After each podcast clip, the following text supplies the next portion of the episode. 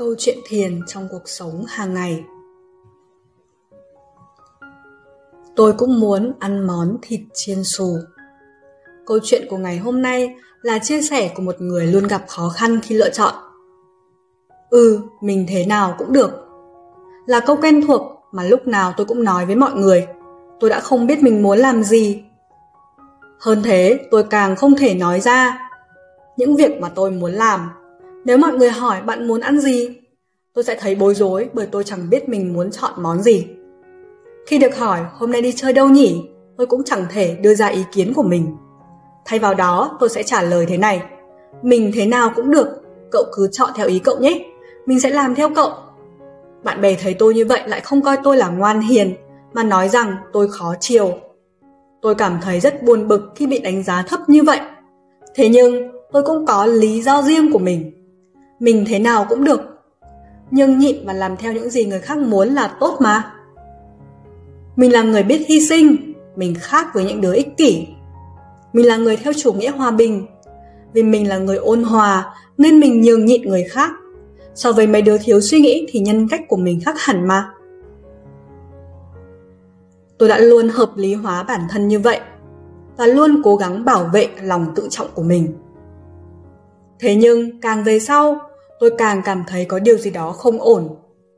Bạn bè của tôi lúc nào cũng đường hoàng, còn tôi lại thấy mình e dè khum núm. Tôi thấy mình như một đứa ngốc, tôi mặc cảm và liên tục lưỡng la lưỡng lự nên càng không tự tin. Tôi muốn khắc phục vấn đề nan giải này. Vì thế tôi đã bắt đầu học thiền. Nhắm mắt và nhìn lại bản thân mình. Những giọt nước mắt cứ thế tuôn trào. Hóa ra tôi đã chẳng hề nhường nhịn người khác cách cư xử như vậy là lựa chọn vô cùng ích kỷ và kém cỏi của tôi.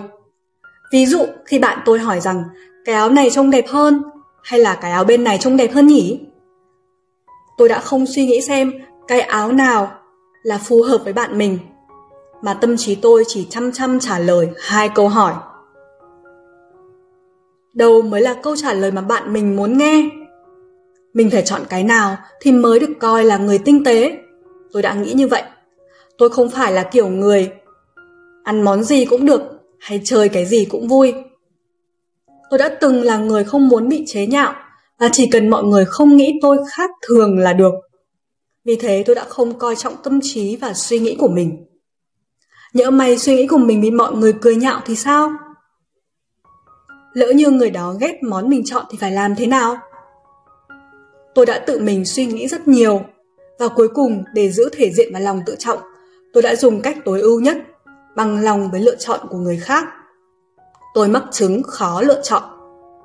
Trạng thái đó chỉ đơn giản là do tôi sợ bị tổn thương và tôi muốn bảo vệ chính mình.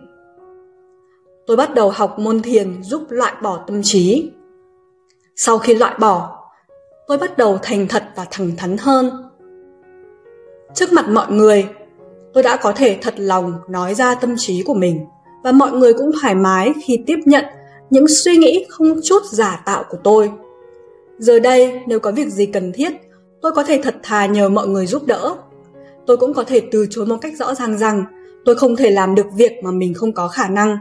Những câu nói mà trước đây tôi chỉ lầm bẩm trong tâm trí thì bây giờ tôi cũng có thể thoải mái nói ra. Trước đây tôi sợ mọi người chỉ trích nên không dám nói khi thiền, tôi đã biết được một sự thật rất quan trọng. Sự thật là những suy nghĩ đó là thứ mà chỉ mình tôi có. Chúng vốn không tồn tại.